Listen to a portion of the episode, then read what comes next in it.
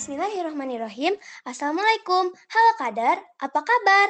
Kali ini kita akan mendengarkan penjelasan tentang apa itu SPI yang akan dibawakan oleh Kabit BPPP IPM, yaitu dengan Mbak Monika. Kawan-kawan penasaran gak nih tentang apa itu SPI? Kalau kawan-kawan penasaran, yuk kita simak penjelasan dari Mbak Monika. Untuk Mbak Monika, dipersilahkan. Bismillahirrahmanirrahim. Assalamualaikum warahmatullahi wabarakatuh. Alhamdulillahirrabbilalamin. Alhamdulillahilladzi ja'ala sholata imadaddin Wa rafa'a darajati man ta'adaba bi adabil islam. Amma ba'du. Rabbi srohli sadri wa yasirli amli wa luqdatan min lisani yafqahu qawli. Amin. Yang Bamon banggakan teman-teman pimpinan ranting Ikatan Pelajar Muhammadiyah Darul Alkom Putri Garut dan seluruh peserta pelatihan fase terpendamping tingkat ranting gitu ya. Ini Mo sebenarnya baru sekali ini dengar ada PFP ranting nggak masalah sebagai bentuk inovasi gitu ya dan upaya untuk memasifkan perkaderan mudah-mudahan kita semua dilimpahkan uh, karunia oleh Allah nikmat oleh Allah dan juga hidayah oh dari Allah. Uh, baik itu berupa kesehatan kemudian kesempatan waktu, kemudian juga keistiqomahan untuk mencari ilmu, termasuk juga untuk berjuang salah satunya melalui Ikatan Pelajar Muhammadiyah. Salawat dan salam mari kita haturkan kepada Nabi Agung Muhammad Sallallahu Alaihi Wasallam beserta keluarga, sahabat dan para pengikutnya. Mudah-mudahan di yaumul akhir nanti kita juga termasuk uh, umatnya yang istiqomah dan layak untuk kemudian mendapatkan pertolongan dari Rasulullah. Eh, teman-teman uh, semua, perkenalkan nama saya Monica Subastia saat ini saya masih diamanahi sebagai Ketua Bidang Perkaderan Pimpinan Pusat Ikatan Pelajar Muhammadiyah periode 2018-2020. Jadi sebenarnya nih eh, 2020 bulan November harusnya kita sudah muktamar tapi eh, melihat kondisi pandemi jadi kita harus menunda muktamar gitu ya. Tapi nggak masalah eh, kondisi pandemi atau kemudian eh, periodisasi yang belum bisa diselesaikan atau belum bisa di uh, apa namanya di, di, di, diganti untuk kemudian ke periode selanjutnya bukan berarti menjadi penghalang kita atau kemudian menurunkan semangat dan uh, kita untuk bisa bermanfaat seluas-luasnya. Karena sejatinya mau kita di IPM mau kita sebagai seorang uh, putri atau kemudian seorang wanita, seorang perempuan, seorang anak, kemudian juga seorang perempuan yang harapannya nanti punya banyak sekali peran yang bisa dikerjakan uh, gitu ya. Dalam kondisi apa pun kita masih tetap harus bisa melakukan banyak kebermanfaatan minimal untuk diri kita sendiri dan kalau bisa untuk masyarakat yang lain. Ya, teman-teman semua, uh, selamat untuk pelaksanaan pelatihan fastor pendamping tingkat ranting PRIPM di Aputri Garut. Setelah sempat ditunda ya Mbak Mon juga dulu sempat uh, sudah dihubungi. Kemudian katanya karena ada beberapa hal kita harus menunda. Nah, nah ini menjadi salah satu dinamika yang uh, mem, uh, membutuhkan kelentingan atau Eh, kemampuan kita untuk bisa beradaptasi dengan segala kondisi. Jadi sekali lagi mohon saya ucapkan selamat untuk teman-teman PRI PMDA Putri. Oke, uh, kali ini bersama dengan Mbak Moni kita akan membahas atau mendiskusikan terkait dengan uh, materi keIPM-an. Materi keIPM-an di PFP Ranting kali ini Mbak Mon diminta untuk menjelaskan dua hal. Yang pertama IPM sebagai organisasi kader Muhammadiyah dan juga sistem perkaderan IPM. Ini menjadi hal yang penting ketika teman-teman ingin menjadi seorang fasilitator gitu ya. Setelah mengikuti pelatihan fasilitator pendamping, otomatis teman-teman akan menyandang gelar fasilitator. Nah, sebagai seorang fasilitator, tentunya kita harus memiliki kapasitas atau memiliki keterampilan yang memang harus dimiliki oleh seorang fasilitator setiap amanah, setiap jabatan, setiap peran itu pasti menuntut kapasitas atau menuntut keterampilan yang berbeda-beda sesuai dengan kebutuhan atau sesuai dengan peran yang akan dilakukan. Nah, sebagai seorang fasilitator di sini, fasilitator itu apa? Nah, teman-teman pasti udah dapat materi fasilitator ya. Fasilitator itu orang yang memfasilitasi proses belajar. Proses belajarnya teman-teman IPM di DA eh, DA Putri Garut dalam konteks kegiatan IPM itu akan difasilitasi oleh teman-teman fasilitator. Nah, jadi ketika kita menjadi menjadi seorang fasilitator memfasilitasi warga belajar itu kan konteksnya di perkaderan sebenarnya ya nah ketika kita ngomongin perkaderan perkaderan itu kan proses untuk meningkatkan kapasitas, meningkatkan kapasitas, melakukan pencerdasan, memberdayakan, kemudian membebaskan kader-kader kita untuk siap berdakwah, untuk siap menjalankan misi organisasi IPM.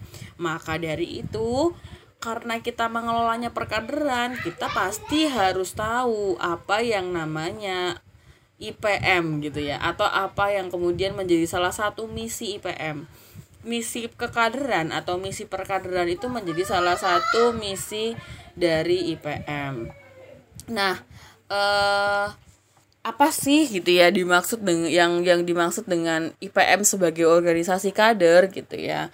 Nah, di dalam mukodimah anggaran dasar IPM itu sudah dikatakan bahwa kelahiran IPM memiliki dua nilai strategis.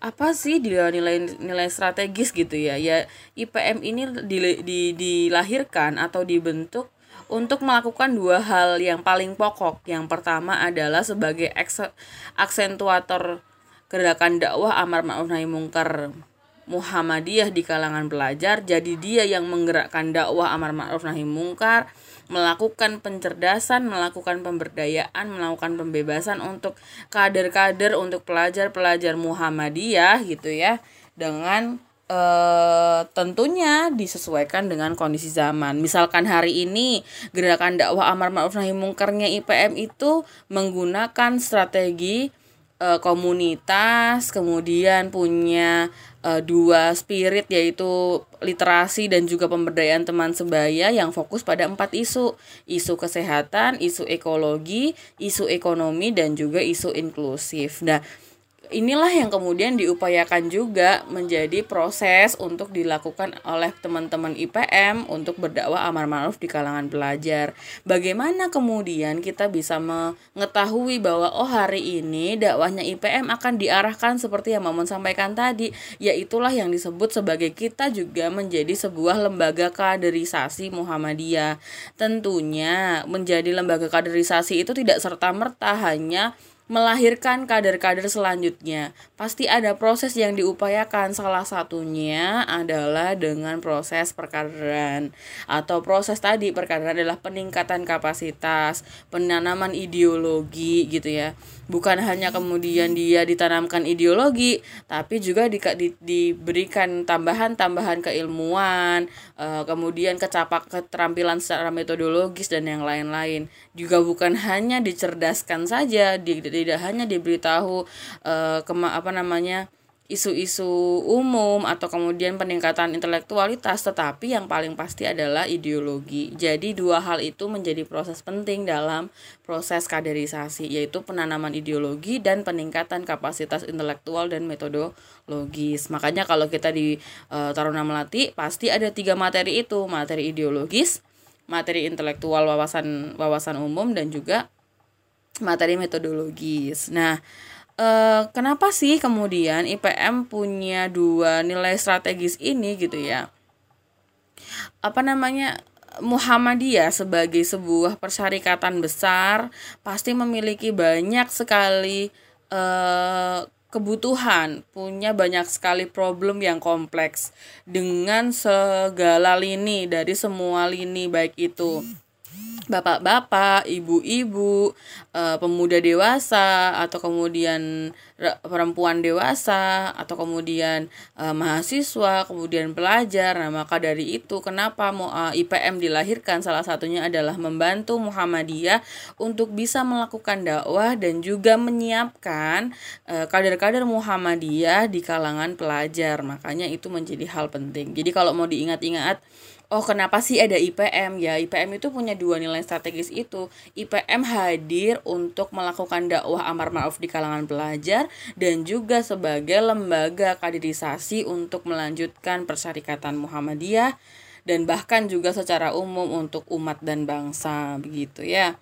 Itu yang uh, pertama berkaitan dengan uh, eh, IPM sebagai organisasi kader. Nah eh, eh apa namanya uh, ke apa nilai strategis atau kenapa kemudian IPM dilahirkan. Nah, kalau kita berbicara lebih khusus lagi berbicara soal IPM sebagai organisasi uh, apa namanya kader Muhammadiyah gitu ya. Apa sih kemudian yang harus dilakukan oleh IPM untuk bisa mewujudkan atau mencapai misi atau me, apa menjalankan nilai strategisnya sebagai organisasi kader Muhammadiyah. Yang pertama ya berarti dia harus menggerakkan anggotanya, harus mencari kader kader-kader, melahirkan kader-kader utama untuk kemudian IPM sendiri untuk menggerakkan IPM berdakwah uh, apa namanya mendakwahkan dakwah-dakwah um, Muhammadiyah gitu ya, visi-visi Muhammadiyah, tujuan Muhammadiyah di kalangan pelajar dan juga untuk melanjutkan ke depannya dia bisa menjadi kader Muhammadiyah ketika sudah dewasa nanti. Nah, apa yang harus dilakukan ya? Yang pertama, bagaimana kemudian IPM ini bisa dikenal oleh pelajar. Kalau IPM nggak dikenal oleh pelajar ya bagaimana kemudian IPM mau berdakwah di kalangan pelajar? Bagaimana kemudian eh, pelajar-pelajar mau ikut IPM maka menjadi penting di sini peran pimpinan ranting untuk bisa mengenalkan atau kemudian me, apa ya mempopulerkan IPM di kalangan pelajar. Bahkan lebih luas lagi bukan hanya pelajar Muhammadiyah gitu ya belajar di sekolah Muhammadiyah tapi juga di eh, sekolah-sekolah umum yang lain.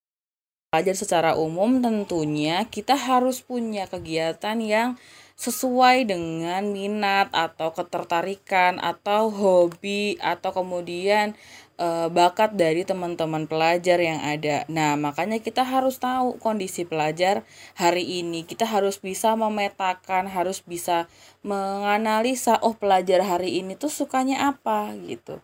Karena secara sederhana sebenarnya kita sendiri juga pelajar. Jadi bisa dimulai dengan mencari tahu kita sendiri itu sukanya apa gitu. Sampai kemudian kita membaca isu-isu secara nasional maupun global terkait dengan pelajar. Nah, penting nih makanya eh, pimpinan ranting atau bahkan fasilitator itu untuk mengetahui atau mengupdate kondisi-kondisi pelajar hari ini. Salah satunya adalah dengan membaca literasi atau kemudian bercerita ngobrol dengan teman-teman yang lain untuk mencari tahu oh teman-teman di DA Putri itu sukanya apa. Baru kemudian diwujudkan dalam sebuah program kerja di pimpinan ranting. Jadi ketika pimpinan ranting bikin program kerja itu ya nggak asal kemudian oh aku pengen bikin ini tuh enggak tapi sesuai dengan kebutuhan hari ini teman-teman pelajar putri di di Garut lagi pengen uh, apa lagi suka apa yaitu baru diwujudkan di program kerja makanya nanti kita bisa mewujudkan program kerja yang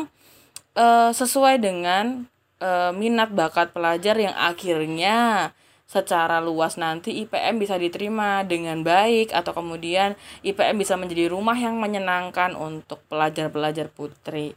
Nah, itu salah satu caranya. Nah, lebih lebih lebih jauh lagi bagaimana supaya kita bisa menciptakan pimpinan yang kemudian bisa mengkerit atau merencanakan program kerja yang luar biasa yang bisa mengenalkan IPM di kalangan pelajar yang bisa menarik perhatian atau kemudian menjadikan IPM sebagai rumah yang menyenangkan dan e, menggembirakan untuk pelajar putri adalah pimpinan-pimpinannya. Calon-calon pimpinan atau bahkan fasilitator harus punya kemampuan untuk e, mengelola pimpinan ranting dengan e, profesional dengan baik baik, dengan tepat dan bisa mencapai tujuan yang tadi kita bicarakan. Nah, inilah yang disebut dengan proses perkaderan. Nah, ah, nah di perkaderan IPM kita nggak udah nggak usah perlu bingung lagi sebenarnya perkaderannya di IPM itu kayak apa gitu ya. Bagaimana kemudian eh, cara kita mengelola perkaderan di IPM karena sudah ada panduannya,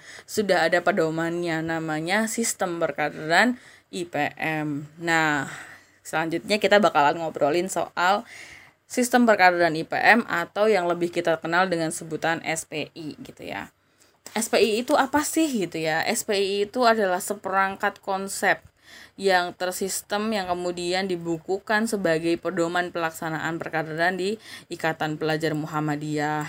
Nah, eh, SPI IPM ini sebenarnya kita sudah punya banyak ya sudah punya beberapa SPI gitu. Jadi sudah berubah-ubah beberapa kali. Kenapa berubah ya? Disesuaikan dengan kondisi zaman dan kondisi pelajar. Kalau kita di kondisi yang dulu misal ketika banyak PKI ya pasti kita akan e, berfokus pada menciptakan kader yang militan, yang punya akidah yang kuat kan begitu ya. Nah, kondisi sekarang kan sudah beda tantangannya. Tantangannya lebih ke apa namanya perubahan zaman yang cepat, revolusi industri atau kebebasan berpendapat, kemudian akses informasi yang cepat itu bisa menjadi tantangan dan juga peluang yang harus dihadapi. Nah makanya SPI pun eh, se, apa namanya seiring dengan perkembangan zaman dia juga eh, mengalami perubahan.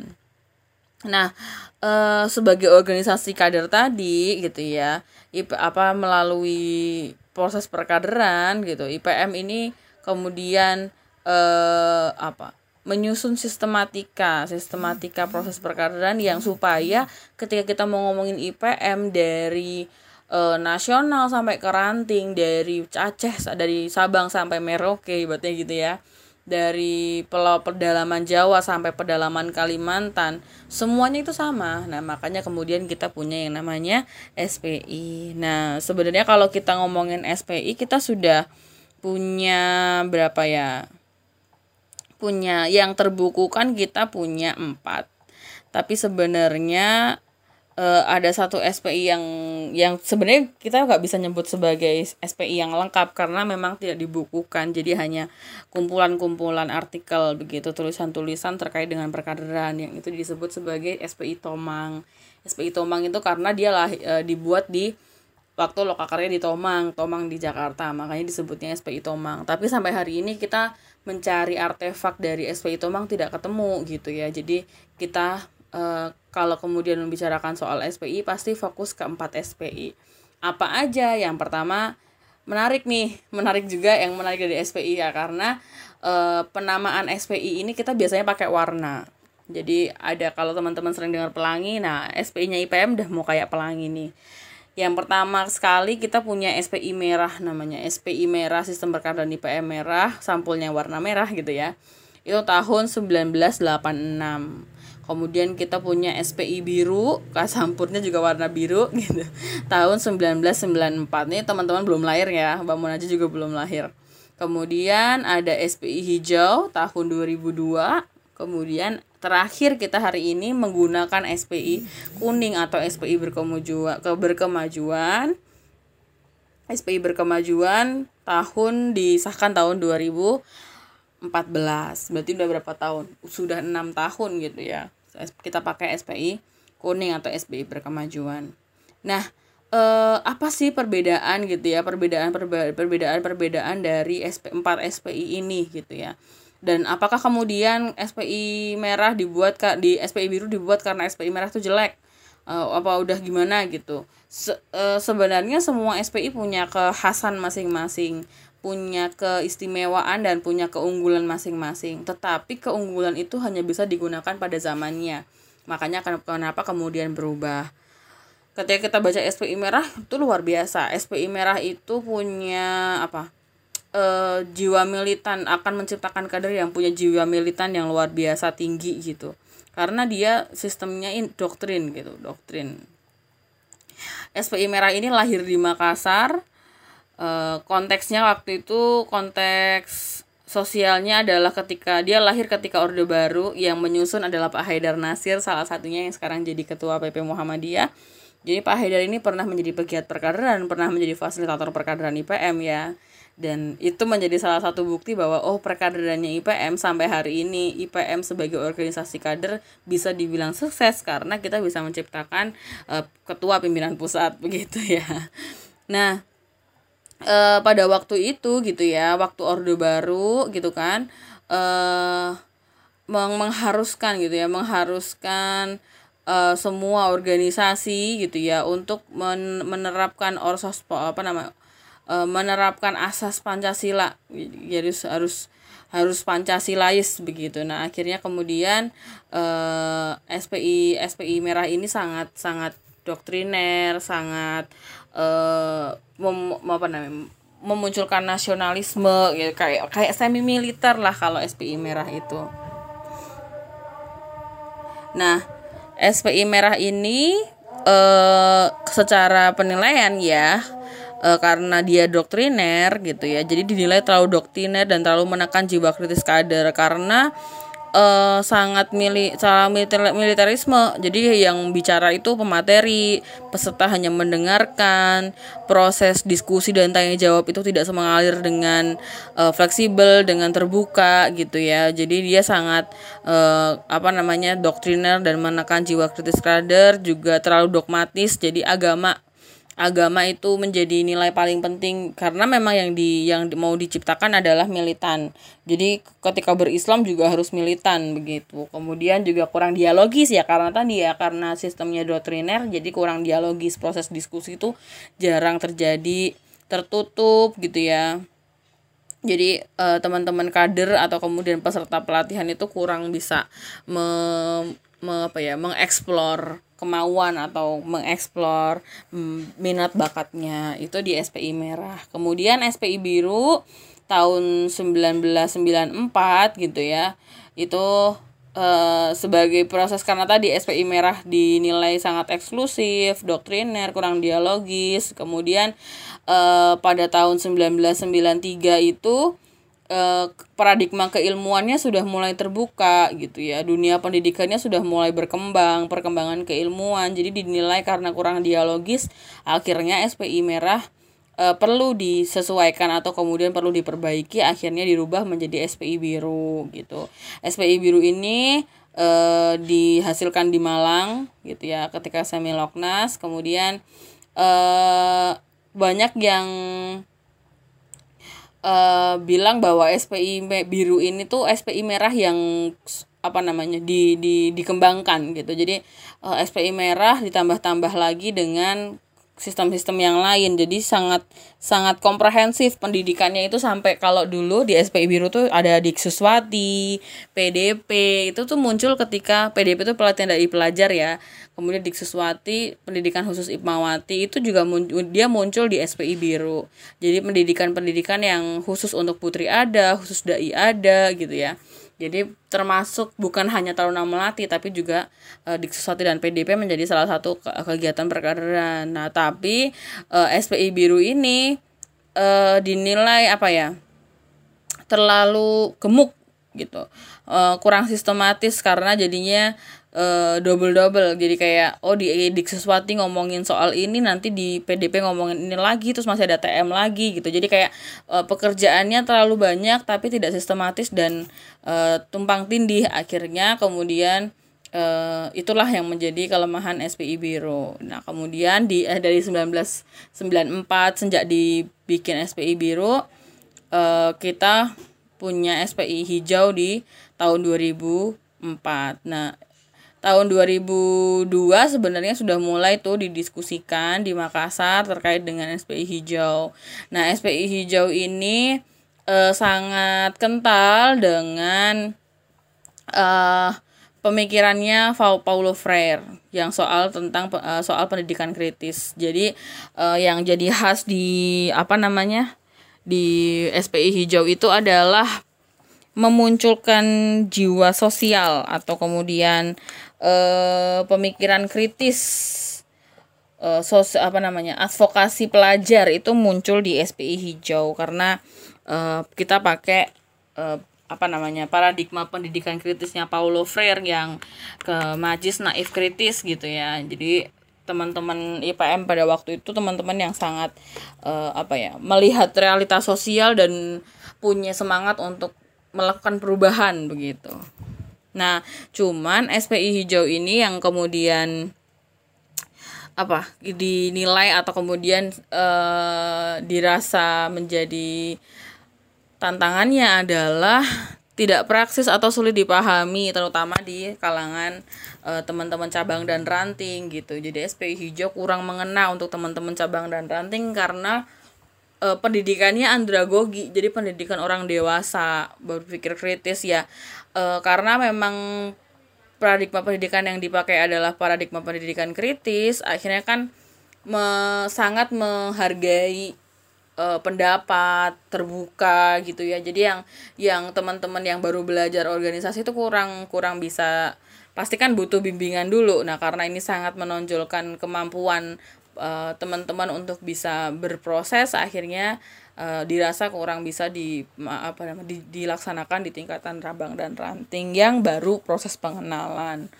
Akhirnya tahun 2012 sebenarnya ya tahun 2012 sudah mulai tuh proses didiskusikannya SPI berkemajuan atau SPI kuning gitu yang akhirnya dirumuskan di uh, didisahkan di Muktamar Jakarta tahun 2014. Nah, uh, eh, SPI kuning ini coraknya dia adalah keilmuan. Jadi manifestonya gerakannya manifesto gerakan keilmuan gitu.